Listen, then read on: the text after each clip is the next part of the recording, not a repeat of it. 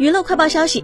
七月十六日，张翰在上海出席品牌活动。照片中，他留着干练短发，身着白衬衫搭配黑西装，帅气撩人。举香槟合影，神情自若，低眉浅笑，再现霸总风采。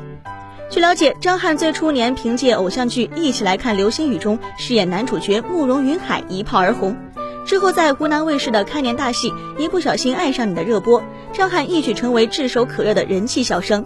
二零一三年，因成功演绎《隋唐演义》罗成一角，获得第十九届上海电视节白玉兰奖获最具人气男演员，还荣获第二届亚洲偶像盛典最受关注男演员奖。